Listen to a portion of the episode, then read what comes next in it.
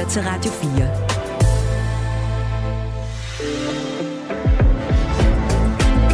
4. Velkommen til Mandat. Din vært er Kathrine Ejdum.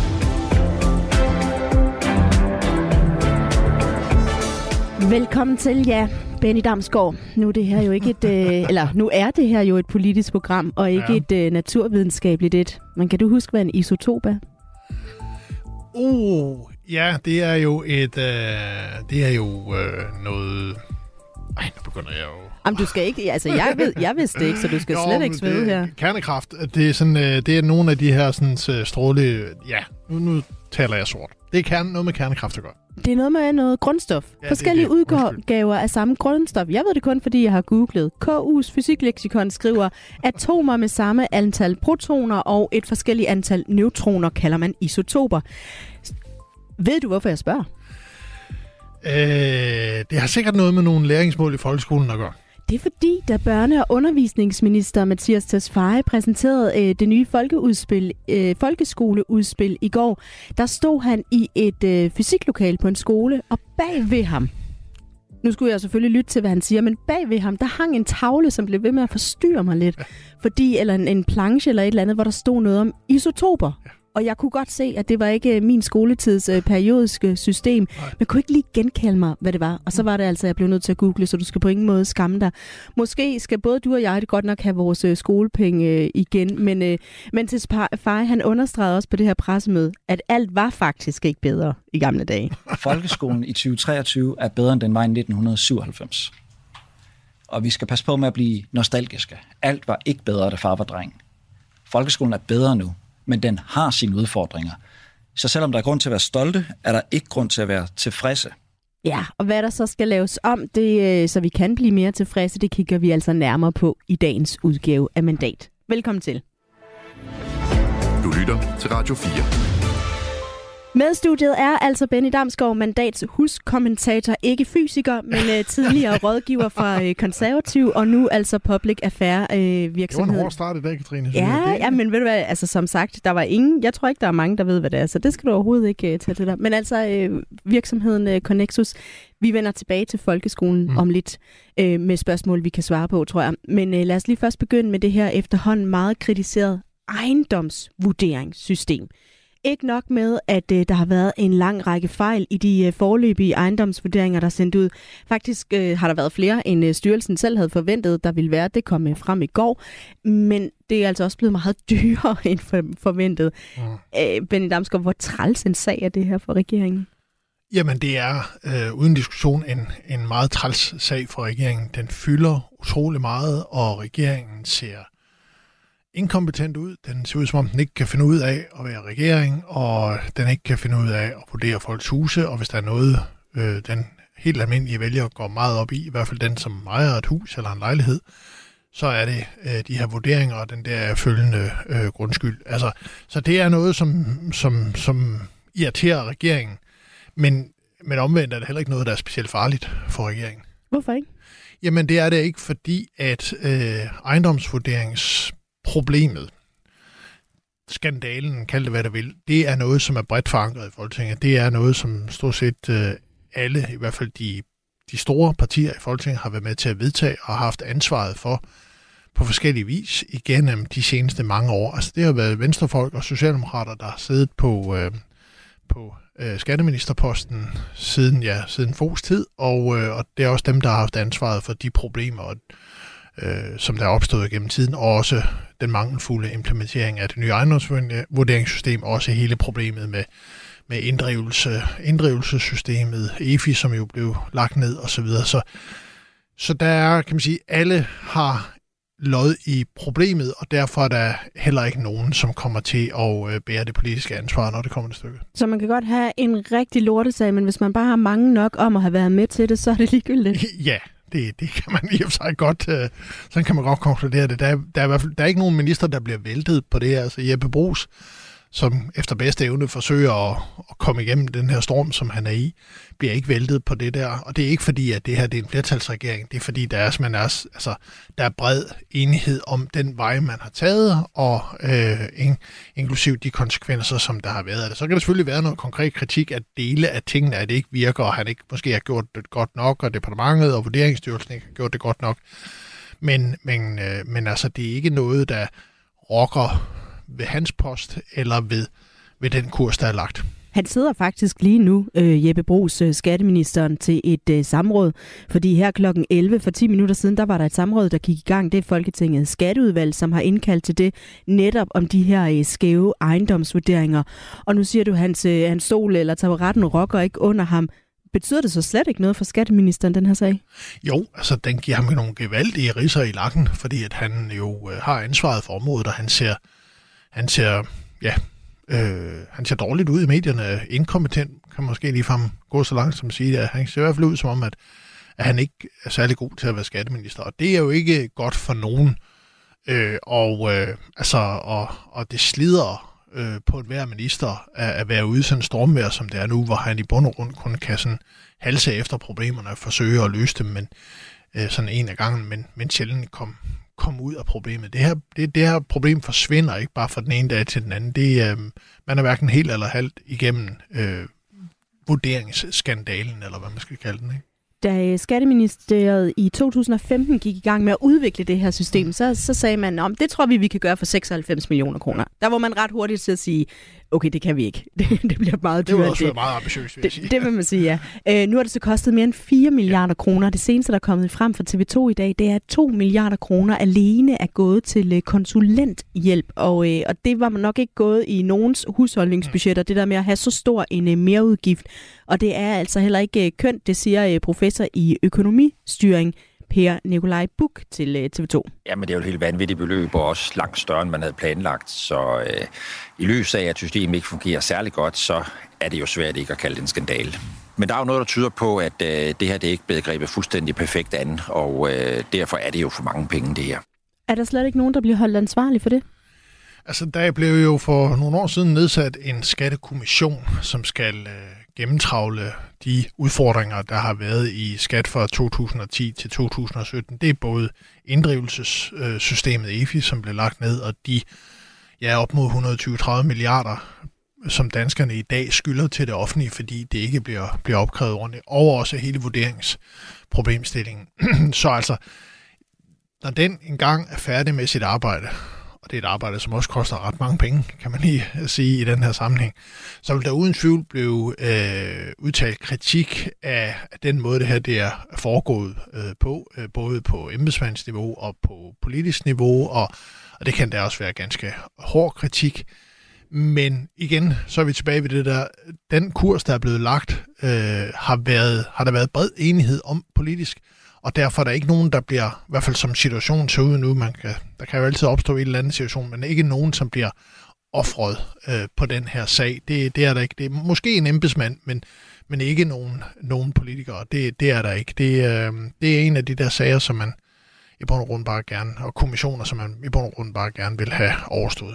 Og selvom det har været et bredt forlig bag det her, der er mange politikere eller mange partier i Folketinget, det jeg vil sige, der er med i det, så er der jo stadigvæk opposition, der kritiserer det her. I dag har det både været SF og Dansk Folkeparti, der har været ude og kritisere udgifterne. Dansk Folkepartis boligordfører Nick Zimmermann, han har efterspurgt en redegørelse for, hvad det egentlig er, der er sket. Er det en redegørelse eller et samråd som i dag, der ligesom skal være med til at lukke det her? Det tror jeg simpelthen ikke, det her samråd i dag kommer til at gøre. Det bliver et lille skridt i en serie af lignende initiativer, samråd, spørgsmål til ministeren og lignende. Man skal være opmærksom på, at ja, det er SF og Dansk Folkeparti, som på hver sin måde kritiserer det her. Jeg mener ikke, at Dansk Folkeparti er med i de forlig, som ligger bag ved det her. Det kan godt være, at de er. Men man kan godt være medlem af eller en del af et forlig og tage ansvar, politisk ansvar, og så alligevel sådan kritiserer det i hvert fald til en vis grænse. Men det ændrer ikke så meget ved det. Det er 75-80% af Folketinget, der står bag lovgivningen, og dermed også har ansvaret for skandalen. Godt. Om lidt, der skal vi høre fra Socialdemokratiet om regeringens nye folkeskoleudspil, og her er et af forslagene, at mere end 9 ud af 10 mål skal fjernes i nye læreplaner. Det var nok noget, vi kunne forvente, fordi de her næsten 4.000 bindende og vejledende mål, de var jo altså også noget af det, der stod for skud, da Mette Frederiksen holdt sin åbningstale i sidste uge. Der nævnte hun allerede det her. Og nu ved jeg godt, at jeg satte dig lidt på prøve allerede i dag. Ja. Men jeg har en lille quiz til dig.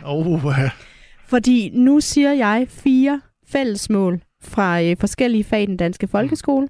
3 af dem, de er helt ægte. Mm-hmm. Dem har jeg fundet hos Børne- og Undervisningsministeriets vejledninger om læringsmål og fællesmål. Men der er en af dem, jeg selv har fundet på. Mm. Er du klar til at høre den? Ja, det kommer jeg nok ikke udenom.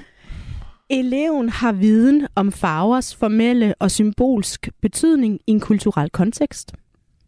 Eleven kan bage brød. Eleven kan synge i mikrofon.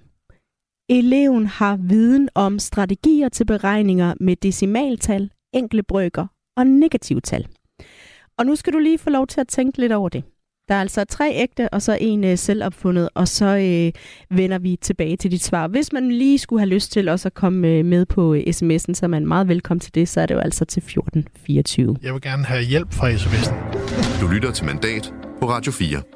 I et fysiklokale på en skole i Greve, der præsenterede børne- og undervisningsminister Mathias Tesfaye i går onsdag regeringsbud på en ny folkeskolepolitik. 35 forslag, som skal sikre mere frihed til skolerne, mere fordybelse i fagene, en mere praktisk skole og så mere ro i klassen. De 35 forslag, de skal på hver deres måde sikre, at de mål, der aldrig rigtig blev opnået med folkeskolereformen fra 2014, nu kan blive en realitet. Og det er blandt andet forslag om nye fag, det er forslag om flere valgfag, mulighed for kortere skoledage, så er der juniormesterlærer, og så skal mange faglige mål og krav altså sløjfes. Der er for meget støj og uro i klasseværelset. Vi har 10% af eleverne, der ikke består dansk og matematik i 9. klasse. 10%. Vi har et stort mindretal, der keder sig. Det er særligt i de ældste klasser. Og så har vi flere børn, der har særlige behov, og som ikke får den støtte, de skal have. Sara Emil Baaring er folkeskoleordfører for Socialdemokratiet og medlem af Folketingets børne- og undervisningsudvalg. Og jeg talte med hende tidligere i dag om udspillet. Hvis vi begynder med de her mål, der skal være nogle færre af. 9 ud af 10 skal fjernes, hvis det står til jer i regeringen. Hvilke mål er det for eksempel, der skal væk? Jamen, jeg tror, vi skal lade os inspirere lidt af for eksempel gymnasieverdenen, som har med deres læringsmål for danskfaget for eksempel. Der har de 12 mål i alt for dansk i hele gymnasiet. Vi har over 400 for folkeskolen. Jeg tror, det er det her med at finde ind i kernen i faget. Finde ind i, hvad er det, der er det allervigtigste og grundsubstansen.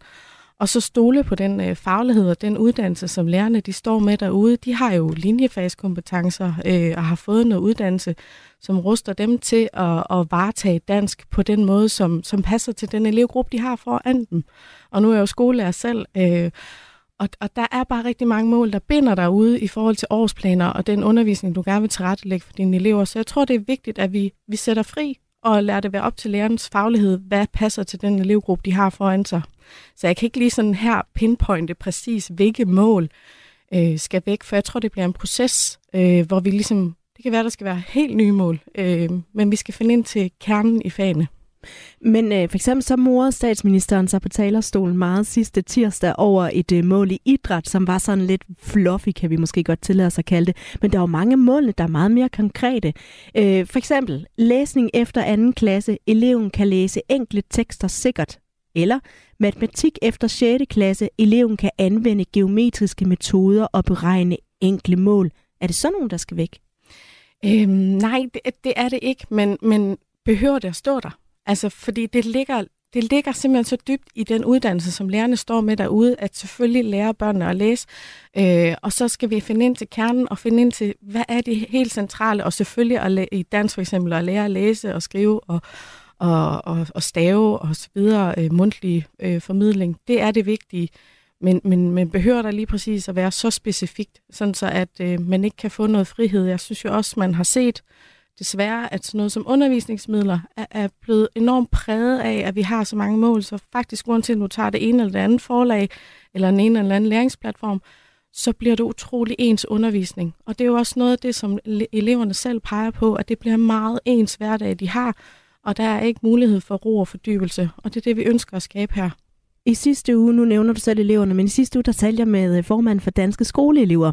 Hun hedder Laura Drakman-Poulsen, om de her bindende mål, og hun havde den her bekymring. Det, der reelt var formålet med målene, er jo netop at sikre, at der er nogle ting, vi alle sammen når igennem, og skabe en sikkerhed for, at uanset hvor man kommer fra, så er der nogle grundlæggende færdigheder, vi har. Det handler jo omkring, at vi også skal sikre, at den elev, der er i Rødovre, og den elev, der er i Randers, de får samme forudsætninger for at få en god undervisning. Sara Emil Baaring, kan man sikre, at undervisning har samme kvalitet alle steder, hvis man vil gå fra de her cirka 4.000 til måske ned på omkring 400 mål? Ja, det kan man bestemt. Hvordan det? Jamen, igen, så vil jeg stole på den faglighed, som lærerne står med derude, og så skal vi huske, at vi har jo stadigvæk også de ydre rammer, vi har jo stadigvæk en kanon med forskellige forfattere, man skal igennem. Altså, der er stadigvæk samme grundfundament hos alle lærerne og i undervisningen derude, men jeg er nu ikke bange for at give mere fri, så vi får noget mere varieret undervisning, noget mere glæde ind hos lærerne og eleverne i forhold til den hverdag, de har derude, og den undervisning, de har. Om man så lige lærer den ene eller den anden novelle i den ene eller den anden del af landet, det er jeg nu altså ikke så bekymret for, hvis de bare kommer ud på den anden side med nogenlunde samme egenskaber, og det gør de. Det er jeg sikker på. Men ligger I ikke meget ansvar over til lærerne på den her måde? Men det er lærerne også klar til, og det vil lærerne også gerne. Det er noget af det, de selv peger på, at få den her frihed og at få nogle af alle de her bindinger væk. Det har jeg også selv oplevet. Altså at kunne netop fordybe sig og bare nørde ned i et eller andet emne, og så få en masse fede ting ind i det. Det glæder jeg mig til at se udfolde sig derude. Og det her giver nok god mening med de lærere, hvor det kører, og hvor de skoler, der er ressourcer. Men risikerer I ikke også, at der så vil være nogle skoler, hvor man måske ikke kan løfte den her opgave? Og så kan man ikke bagefter komme og sige, hov, I levede ikke op til det, fordi man har rent faktisk ikke noget at binde dem op på. Og vi har jo stadigvæk en afgangsprøve, vi har også stadigvæk forskellige test undervejs, så der er jo stadigvæk muligheder for at følge med i udviklingen. Og så har vi jo også nogle kompetente skolebestyrelser og skoleledere derude, som jo stadigvæk også holder øje. Og så tror jeg altså bare, at vi får en bedre folkeskole ud af det her. Og det er jo ikke, fordi vi bare smider alt op i luften, og det bliver det rene vilde vesten.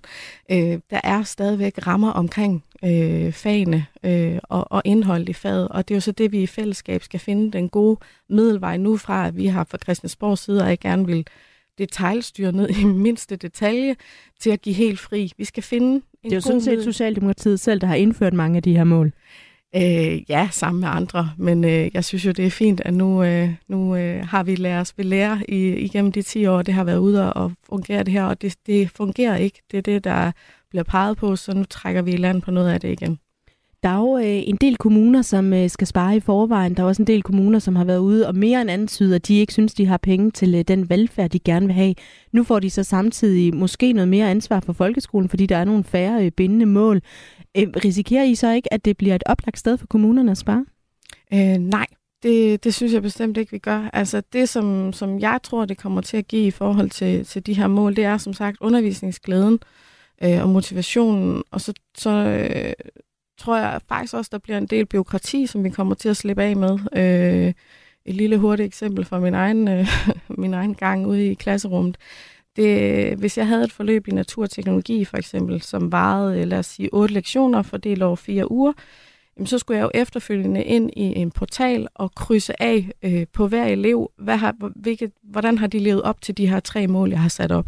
Det tog mig 1,5 time at krydse dem af ind i det her system. Den tid kunne jeg jo have brugt meget bedre på at lave noget spændende og varieret undervisning til de her elever. Så jeg tror faktisk, at vi får mere ud af det ved at gøre det på den her måde. Et andet stort element i regeringens folkeskoleudspil, det er det her med den praktiske del. Altså det skal der være mere af, og så skal der indføres en juniormesterlærer. Det er sådan, så eleverne skal have mulighed for at kunne tage 1 eller 2 dage om ugen i en virksomhed eller på en erhvervsskole. Hvem er det, der skal vælge den her juniormesterlærer, Sara Emil Baaring? Jamen, det er nogle af de elever, som vi desværre i dag kan se, vi faktisk ikke lykkes med ude i folkeskolen. Vi har desværre elever, som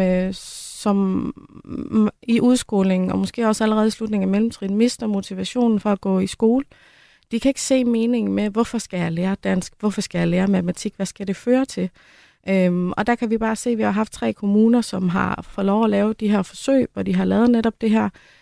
Og der kan vi bare høre på de unge mennesker og deres forældre og virksomhederne, at det er en kæmpe stor succes for eleverne selv at komme ud og finde ud af, okay, jeg bliver nødt til at kunne matematik, for ellers kan jeg ikke bestille de her varer, eller så kan jeg ikke udregne det, jeg nu skal bygge, eller hvad det nu må være. Så det der med at få noget hands-on, altså simpelthen få, hvad er det, at det skal gøre, at jeg skal lære det her matematik og dansk, det har skabt motivation og glæde, og det her med, at eleverne selv føler, at de er gode til noget, det har virkelig givet dem noget godt. Men er det ikke meget ansvarligt over på den enkelte elev? De er måske 13-14 år, når de skal tage stilling til det her, altså fordi de skal gøre det i 8. og 9. klasse.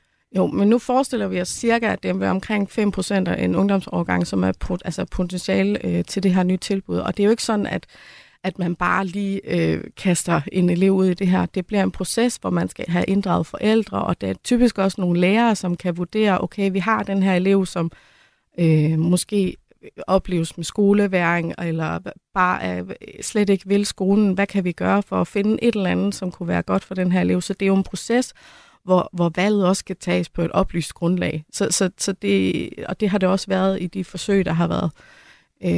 Så jeg synes egentlig ikke, at det er et stort valg, fordi hvad er alternativet? Alternativet det er, at de sidder og hænger i hele udskolingen, og måske ikke engang får en folkeskoleeksamen. Men lige nu, der sætter I også lidt et lighedstegn mellem praktiske fag, håndværksmæssige, fremtid, og så det at være skoletræt. Er det ikke lidt fordomsfuldt? Jeg tror, vi skal prøve at vente den om, og så prøve at sige, men acceptere, at der er flere måder at lære på. Altså, der er nogen, der bare har brug for at få hænderne lidt mere ned i bolledejen i forhold til at finde ud af, hvad er jeg god til at få noget motivation og lyst og læring. Og det tror jeg, det her det er en af vejene. Altså, så jeg synes ikke, vi sådan kan sætte lighedstegn mellem håndværksfag og skoletræthed. Jeg tror, det handler om at få mening. Altså simpelthen få noget helt taktilt. Hvad er meningen med, at jeg skal lære de her fag? Og det tror jeg bare, der er en gruppe af børn, der har brug for. Og så er det jo sådan, at hvis man vælger det her, så har man jo faktisk sat sig selv i en retning, hvor man godt kan vælge om, men så er det ikke sikkert, at man kan følges med sin gamle klasse eller kammerater. Hvem skal vejlede i den her sag? Altså er det forældrene, er det skolen, er det lærerne, er det eleven, der skal tage det her ansvar? Jamen det bliver jo et fællesskab, altså som jeg sagde lige før, det bliver et samspil mellem forældre og lærer og elev, og så noget vejledning indover, som skal tage den her beslutning på et oplyst grundlag, som det hedder. Altså det her med, at de skal vide, hvad det er for en beslutning, de tager. Så der skal noget vejledning over nogle samtaler og nogle dialoger.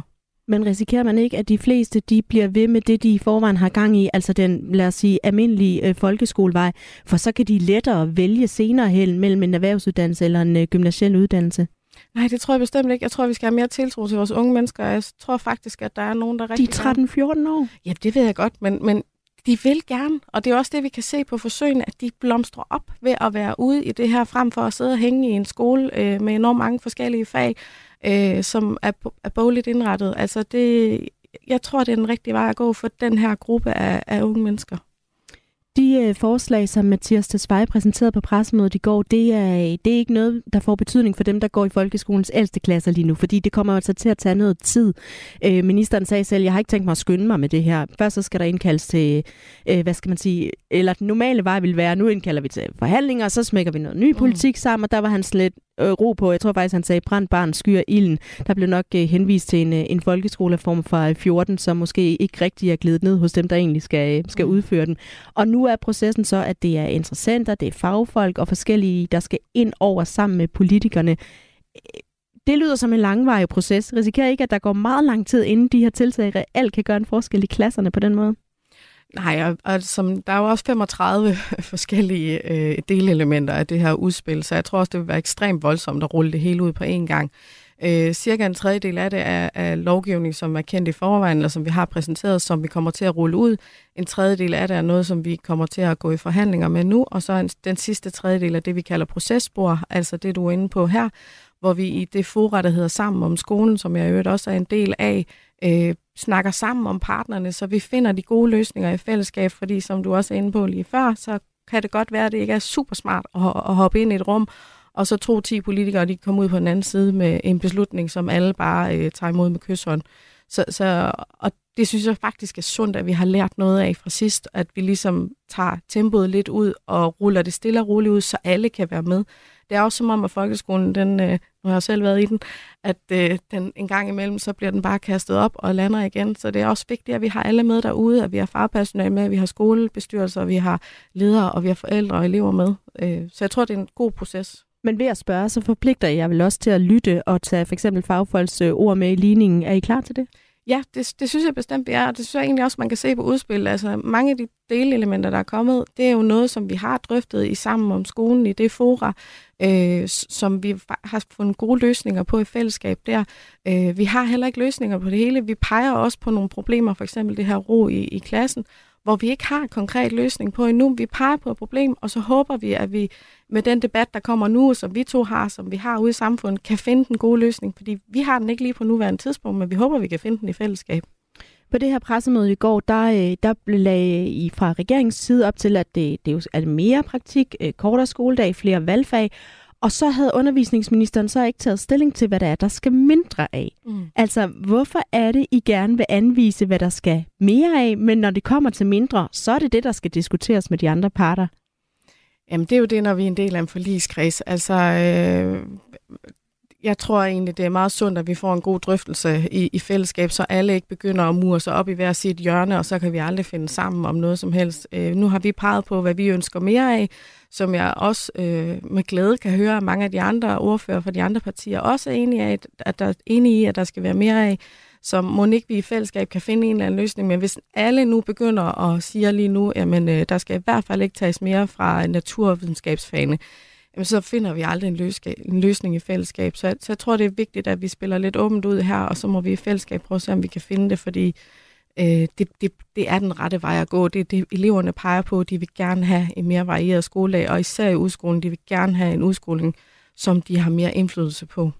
Men det virker bare lidt som om, at regeringen tager sig af at præsentere de forslag, der glider godt ned, og så skal de andre være med til de upopulære beslutninger. Nej, bestemt ikke. De andre får jo også lov at være med, når det endelige resultat skal præsenteres.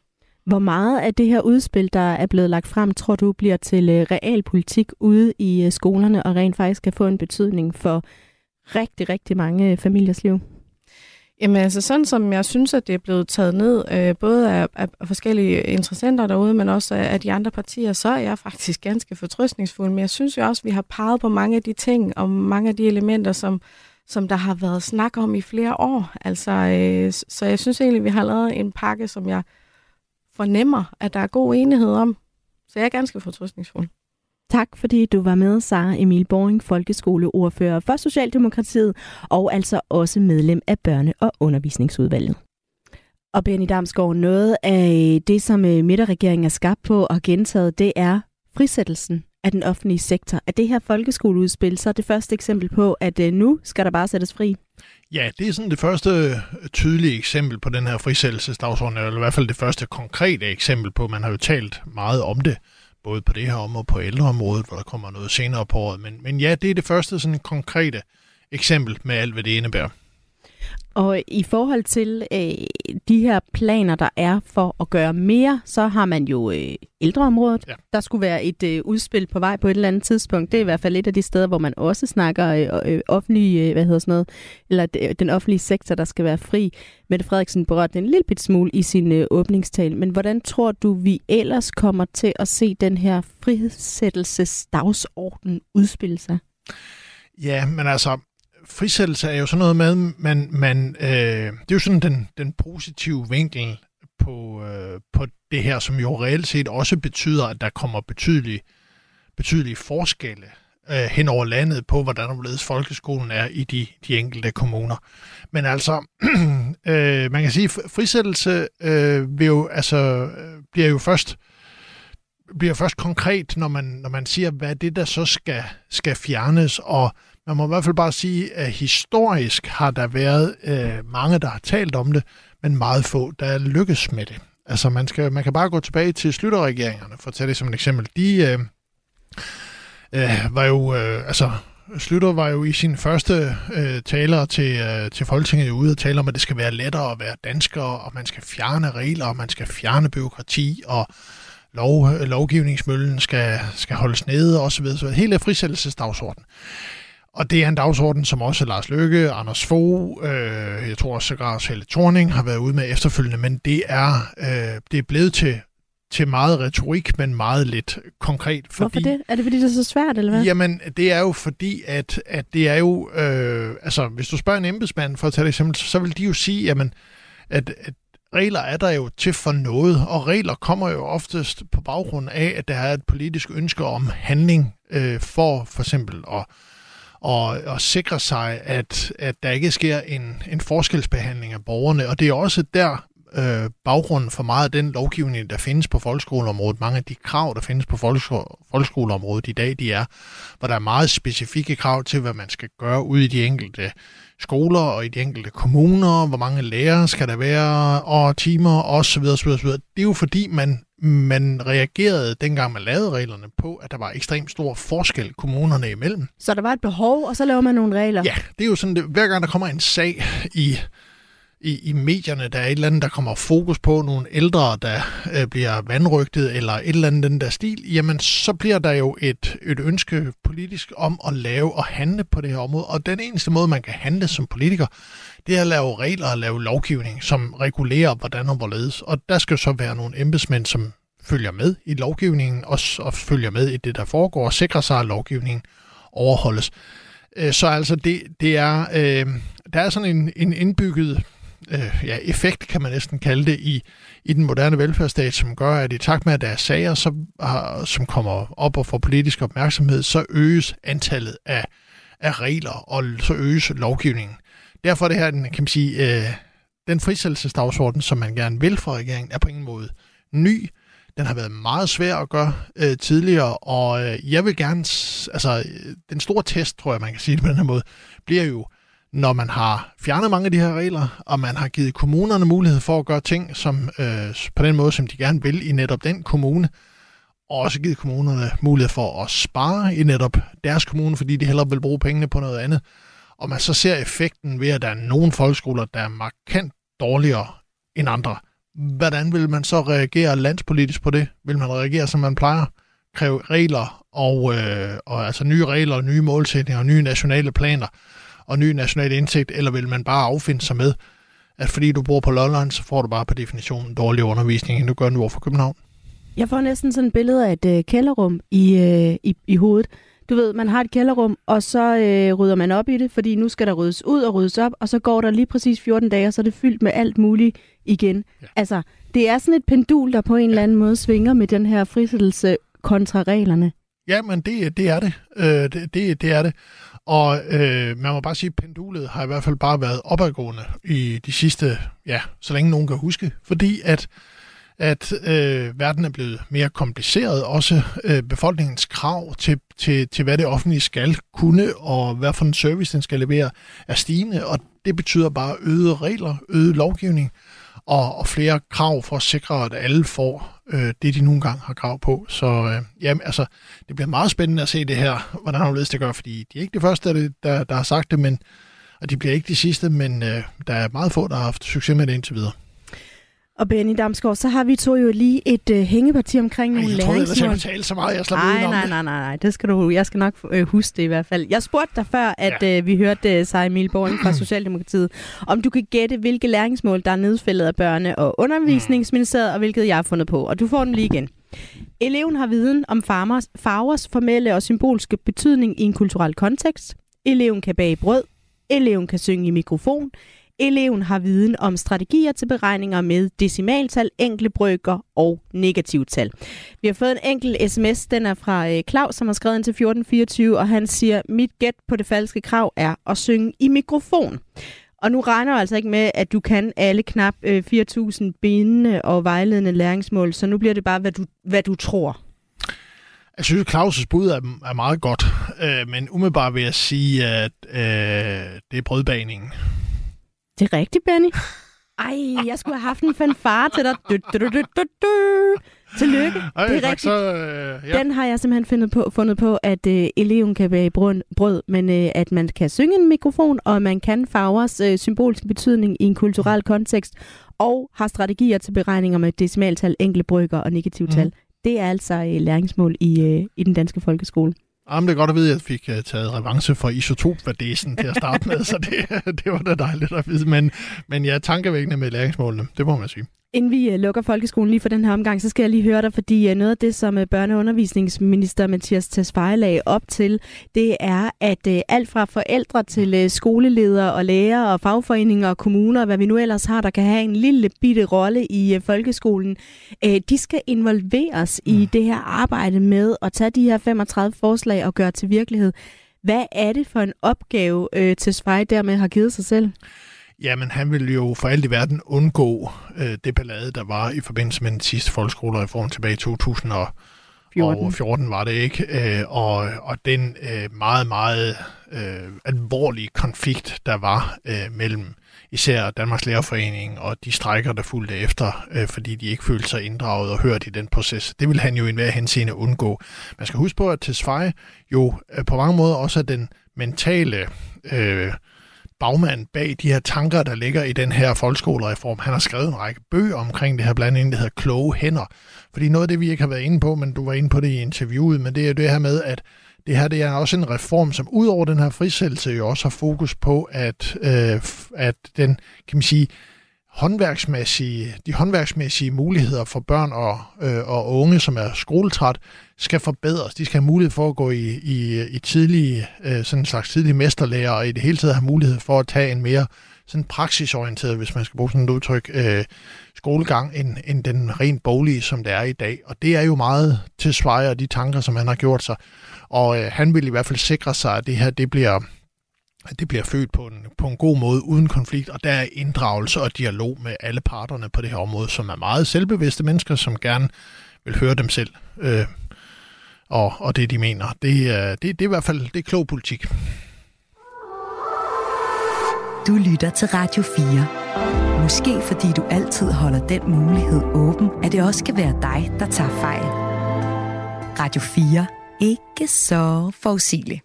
Det bliver historiske dage, når kristendemokraterne skal samles til landsmøde i weekenden.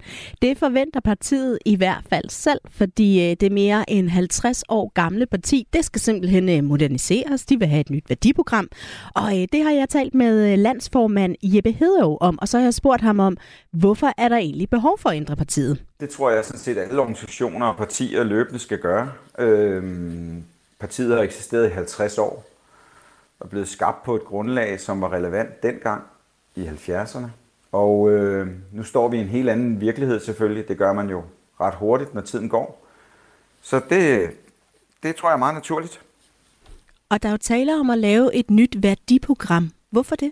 Jamen det er fordi vores oprindelige såkaldte principprogram, som jeg tror de fleste partier har, blev bygget op, da vi startede i 70'erne. Med en protest mod børneporno. Så sådan startede partiet med en forargelse over det, som de fleste af os heldigvis ikke husker. Vi havde 11 år, tror jeg, i Danmark, hvor et flertal af Folketinget mente, at børneporno skulle være helt lovligt. Og det protesterede vi imod, og det var sådan set det, der skabte det. Og så abortdebatten, som dengang var helt ny, da aborten blev givet fri. Og så byggede man os videre med det med miljø og natur og erhvervsliv og hvad der ellers måtte være politiske temaer. Og så sidst stod man med sådan en lavkage af enkeltsager, der var bygget oven på hinanden. Og principprogrammer kan kun ændres en gang om året på det årlige ordinære landsmøde med 2/3 flertal. Så det kan man jo ikke drive politik ud fra. Men det har vi ikke desto mindre forsøgt at gøre nu her i 50 år. Så nu prøver vi at lave arkitekturen i det politiske setup, om man så må sige, vores parti om. Og det er jo sådan ret nørdet og nok ikke særlig interessant for de fleste vælgere. Men det giver sådan en masse fleksibilitet. Og hvad er det så, I gerne vil have i stedet for den her lavkage? Jamen så vil vi gerne altså de kristne filosofer og teologer og kirker rundt omkring har jo beskæftiget sig med, hvad det gode liv er i flere tusind år. Det er jo det, religionen gør. Og de har efterhånden, og særligt de sidste 70 år, vil jeg sige, i europæisk sammenhæng, virkelig fået sat nogle gode ord på de værdier, som kristendommen er i en politisk kontekst.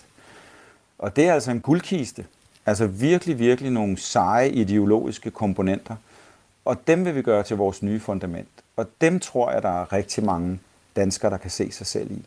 Du siger også, at I skal være mere moderne. Hvad ligger der i det? Jamen, jeg tror... det er jo svært det der med at sætte et termometer ind i mennesker og så sige, er du konservativ, er du progressiv, er du moderne, er du gammeldags?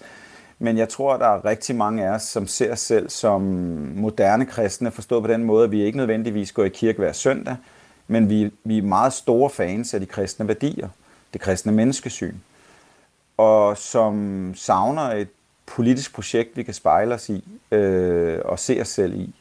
Og jeg ser mig selv som moderne kristen. Jeg er forretningsmand, har en stor virksomhed, lever helt som et moderne menneske, men jeg er stadigvæk dybt forankret i mine kristne værdier. Og det tror jeg, folk vil kunne se sig i det nye værdiprogram. Og det er jo altså blandt andet partiets infrastruktur, der skal ændres, altså hvordan I har opbygget organisationen og måden at lave politik på.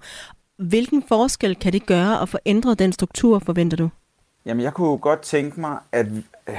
det lyder jo måske lidt arrogant, men jeg kunne godt tænke mig, at vi virkelig tog det politiske håndværk rigtig alvorligt. Og det vil sige, at den nye centrale komponenter... Har I ikke gjort det tidligere? Jo, men det er lige nøjagtigt, ikke? Selvfølgelig har vi det. Og det har vi på nogle områder. Men jeg kunne godt tænke mig sådan de 10, 15, 20 væsentligste politiske områder, at de blev behandlet over flere år i politiske udvalg. Altså komitéer, der sidder og arbejder 5, 6, 7, 8 mennesker med stor faglighed. Kigget på, hvad fakta var. Jeg kunne godt tænke mig faktadrevet politik. Jeg kunne godt tænke mig, at alle faktuelle oplysninger var fremme på bordet. Jeg kunne godt tænke mig, at man havde hørt fra brancheforeninger, interesseorganisationer, fagpersonale inden for det givende politiske område. At man havde kigget på, hvad de øvrige politiske partier mente. Hvad mener vores søsterpartier i Europa om det her? Har de opfundet den dybe tallerken? Hvad er økonomien i det? Hvad har vi selv tidligere sagt, og hvor står vi så i dag? Det er jo et kæmpestort arbejde i forhold til at skyde fra hoften, når en journalist stikker en mikrofon op på et eller andet dagsaktuelt emne. Og jeg kunne godt tænke mig, at vi arbejdede så fagligt tungt fremadrettet. Sådan så når kristendemokraterne siger noget, så er det virkelig gennemarbejdet og gennemtænkt og spejlet op imod vores værdier også, så der virkelig er harmoni i tingene. Det er en stor omvæltning. Jeg vil jo gerne spørge dig til, hvad det er i den gamle politik, der skal ud, men det er jo noget af det, I skal tale om i weekenden. Hvad forventer du dig af den snak, I skal have?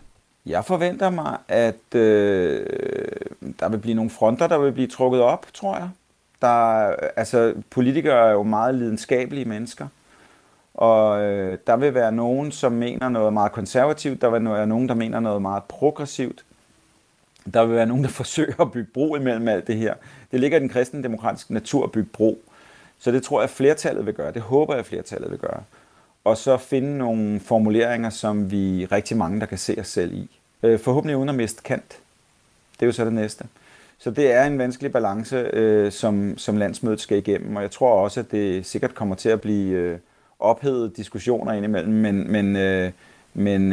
Men jeg håber på, at vi lander et godt sted. Og jeres ændringer handler jo også om at få de rigtige mennesker ombord. Hvordan skal det kunne det? Jamen, jeg tror, at vi er mange mennesker i Danmark, som mangler det her politiske projekt, der spejler sig i. Altså, som ser sig selv som moderne kristne, og som gerne vil have en borgerlig stemme, men som også har et stærkt fokus på de mest sårbare i samfundet, på vores natur og den aflevering, vi skal lave til vores børn, og på vores rolle i udlandet, også i ulandene, i nødhjælpsarbejdet rundt omkring i verden. Så du kan sige, den der, i England kalder de vist red conservative, altså en borgerlig, men midtersøgende stemme, som også gerne vil være med til at lave realpolitik og søge nogle gode kompromiser. Det parti, synes vi mangler, som er baseret på det kristne menneskesyn, som er interesseret i at bevare den kristne kulturarv i Danmark. Det tror jeg, vi mangler. Så jeg tror, der er mange, der ser på det, den mulighed, når den kommer. Det håber jeg i hvert fald. Og hvem er det så, I gerne vil have med? Det er jo forhåbentlig mennesker, som føler en eller anden politisk nerve inde i sig, der er urolige og som gerne vil engagere sig, som er begavet. Jeg vil jo i starten her rigtig gerne have fagfolk med på de politiske faglige områder. Gode psykiatere til vores psykiatriske udspil, som i øvrigt er noget af det, der er rigtig godt gennemarbejdet i Kristendemokraternes partiprogram i dag. Men det kunne også være gode erhvervsfolk, det kunne være gode sundhedsfolk, det kunne være gode forskellige fagfolk. Det kunne jeg rigtig godt tænke mig at få med. Så kunne jeg selvfølgelig også godt tænke mig at få nogle gode kommunal- og regionskandidater til det kommende valg her om et par år. Og jeg kunne rigtig godt tænke mig at få nogle gode folketingskandidater, som ser sig selv i det her. De mennesker håber vi at kunne tiltrække over de kommende måneder. Vi er jo også baseret meget på frivilligt arbejde i vores parti. Vi får ingen offentlige tilskud fra 24, så det kunne også være rart med nogen, der var gode til administrative opgaver, og som bare kunne se sig selv i det her projekt. Så det er den kæmpe store opgave, vi skal i gang med. Handler det her også om at genstarte partiet og måske smide noget af støvet og gøre op med en identitet som et abortparti, hvis vi bliver lidt i terminologien, altså nærmest på sig en genfødsel? Ja, det synes jeg, det er. Jeg tror stadigvæk, at vi vil være på strammersiden, når man så må sige, i abortdebatten. Vi vil også være dem, som kæmper for aktiv livshjælp i stedet for aktiv dødshjælp. Det klør i fingrene på os, når vi ser de her debatter i øjeblikket. Men nu har vi lige det her interne projekt, som skal afsluttes i weekenden. Der er ingen tvivl i mit sind om, at vi kommer til at være støvfri, når vi er færdige. Altså, vi kommer til at være meget moderne i vores tilgang. Jeg havde et møde med CDU's ledelse i går aftes på videokald omkring deres fornyelsesprojekt. De er i gang med nøjagtigt det samme, som vi er, faktisk, har vi opdaget. Og bare meget mere ressourcefuldt og meget mere stærkt, selvfølgelig meget mere mangfoldigt. Så de får 60.000 svar på deres medlemsundersøgelser, og de har jo møder med tusindvis af medlemmer. Sådan er det jo ikke hos os desværre endnu. Så vi må gøre det lidt mere krybende, hvor de måske løber lidt mere. Men der er ingen tvivl om, at vi har en ambition om at forny os. Vi har en ambition om at være moderne, så det kommer vi også til at arbejde hen imod. Kristendemokraterne er jo altså ikke blevet valgt ind i Folketinget siden 2001, altså 22 år siden, og ved valget sidste år, der fik I 0,5% af stemmerne. Altså, hvilken forskel tror du, en genstart af partiet kan få? Ja, jeg er lige så spændt, som du er, Katrine. Altså, det er jo vildt interessant, om der er en resonans i vælgerskaren på det her. Jeg tror det. Jeg synes, jeg kan se det. Altså det parti, vi kommer til at stå med lige om lidt, og grunden til, at jeg kalder det moderne, det er, fordi jeg kan se det up to speed med alle de øvrige europæiske, politiske, kristendemokratiske politiske partier, vi kan se, som er mest fremme i bussen. Dem, som har størst regeringsindflydelse, eller måske ligefrem regeringsmagt i de forskellige europæiske lande, det er dem, kommer vi til at ligne rigtig meget. Selvfølgelig kommer vi til at have en dansk version. Vi har jo, kan man sige, det er en socialdemokratisk inspireret samfundsmodel i Danmark, som vi jo faktisk også er glade for. Så vi vil nok være lidt mindre liberale, end de øvrige partier i Europa måske er. Men vi kommer til at være på samme, altså have det samme fundament, som de har. Så er det kun et spørgsmål, hvad for nogle mennesker vi kan tiltrække. Et parti er jo summen af de individer, vi har i partiet, så hvis vi er dygtige til at få tiltrukket nogle skønne mennesker, nogle kloge mennesker, nogle ambitiøse mennesker, jamen så kommer vi til at være et godt parti. Men partiets nye fundament kommer til at stå i 100 år. Det vil jeg gerne. Det vil jeg gerne love. Og du er jo ret ny formand selv, begyndte i marts i år og er indstillet til genvalg fra alle 10 landskredse her til weekenden. Hvad ser du som din vigtigste opgave som formand? Min vigtigste opgave, det er at sprede en masse kærlighed i partiet og sørge for, at alle vores dygtige folketingskandidater, kommunalkandidater, regionskandidater har et godt liv, og at organisationen glider, at vi får lavet noget god politik, godt solidt håndværk, en høj faglighed i partiet, at løse konflikter, mens de er små, for de findes i alle organisationer. Så det er rigtig meget ledelse. Så er jeg godt opmærksom på, at jeg også bliver nødt til at tegne partiet. Det siger jeg, fordi jeg egentlig gerne vil, at vores kandidater skal nyde rigtig meget fremme, og ikke nødvendigvis mig. Men jeg kan godt se, at der er nogle opgaver, som kun en partiformand kan tage, så det må jeg jo øve mig i at blive god til, og debattere og den slags. Der kan politik jo godt være hårdt, og det skal jeg jo nok lige vende mig til. Men Men det tror jeg på bliver min opgave fremadrettet. Og det fortalte altså landsformand for Kristendemokraterne, Jeppe Hedaa. Et støvfrit Kristendemokraterne, Benny Damsgård. Er der en fremtid for partiet i det politiske danske landskab? Det ser meget, meget svært ud, vil jeg sige. Hvorfor det? Jamen altså, der er jo rigtig mange partier på, især på højre side, hvor Kristendemokraterne jo har sagt, at de ligger, og der er også siden... i og for sig, siden Jeppe Hedaa næsten kom til, er der jo kommet endnu flere til ind i midten. Du har jo et parti som Moderaterne, som jo på mange måder ligger det sted, som kunne være naturligt for et parti som Kristendemokraterne. Du har også en regering over midten, hvor Venstre er en del af, og Venstre, som er gået mod midten rent politisk. Igen er der blevet mere, kan man sige, er der blevet mindre plads på midten i dansk politik, der hvor Kristendemokraterne hører til. Du har Det Konservative Folkeparti, som netop har kommet med sit sådan visionsudspil, som jo indeholder mange af de samme værdier som kristendemokrater. Meget med familier. Meget med familierne, og kan man sige, også har været skeptisk i forhold til en regulering af abortgrænsen, som har været debatteret for nylig, skeptisk i forhold til diskussionen omkring aktiv dødshjælp osv. Nu skal det så siges rent historisk, er Kristendemokraterne jo en udbryder fra Det Konservative Folkeparti tilbage i starten af 70'erne i forbindelse med legaliseringen af pornografi, som fandt sted under en konservativ justitsminister. Men altså, det er meget svært for Kristendemokraterne, den situation, som de står overfor, og de udfordringer, som de har. Men når man skal genopfinde et parti, hvad er det så, der skal til? Altså er det ledelsen, er det profilerne, er det benhårdt substans i politikken? Hvad skal der til, for man kan sige, okay, nu ser I os i nogle lidt andre klæder, og nu er der måske nogle andre, der kunne være interesseret i os? Altså man kan jo tage en række af de eksempler på partier, som er blevet til her over de senere år. Du har Danmarksdemokraterne med Inger Støjberg, du har Nye Borgerlige med Pernille Vermund, du har nok også snart et kommende Lars Bøje-parti. Det er jo alle sammen partier, som er personborgen først og fremmest. De har den der stærke, karismatiske person i midten. Så har de også politik, især fra Nye Borgerliges side. Fra Danmarksdemokraternes side var det meget begrænset, hvad de havde med politik til at starte med. Så altså du er nødt til at have en ekstrem, i den moderne medievirkelighed, en ekstrem karismatisk og drivende kraft i spidsen af dit parti, før at du kan trænge igennem. Og så er man selvfølgelig også nødt til at have politik med, hvis du skal holde i det lange løb. Men til at starte med, er det gennemslaget, som kommer med den stærke person og de kraftfulde, meget sådan, kan man sige, Instagram-venlige synspunkter. Og der lyder det til, at der er et stykke vej igen for Kristendemokraterne. Radio 4. Ikke så forudsigeligt.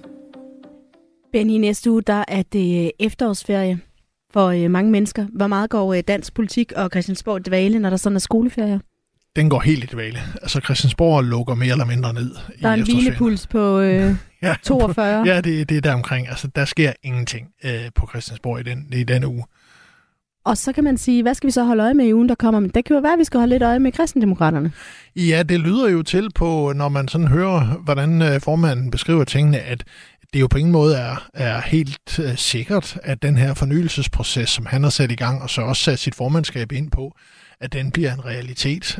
Det er i enhver henseende ikke en done deal, tror jeg, man kan sige. Det er det jo normalt, når man tager til landsmøder, så er tingene klappet af på forhånd, men det lyder det som om, at det er det ikke her. Og i Kristendemokraterne har de et meget stærkt religiøst bagland i Vestjylland, med en masse frikirkefolk, som er meget markante i forhold til deres opfattelse af, hvor stor den rolle religiøsitet og kristendommen skal spille i Kristendemokraterne. Det er dem, der har sikret partiets eksistens alle de år, hvor de ikke har været medlem af Folketinget. Så altså, det bliver en hård omgang, tror jeg, og det er på ingen måde sikkert, at det går den vej, som Hedaa gerne vil have det. Og det er altså i weekenden her den 14.15, at der er Kristendemokraternes landsmøde. I dag så kan vi se frem til en del af noget psykiatriplan, der bliver fremlagt. Sofie Løhde skulle egentlig have været i gang med det, men så var der noget i salen, der lige trak ud, og så må de udskyde det her pressemøde. Hvad kommer du til at lægge mærke til i forhold til pressemødet omkring psykiatriplan?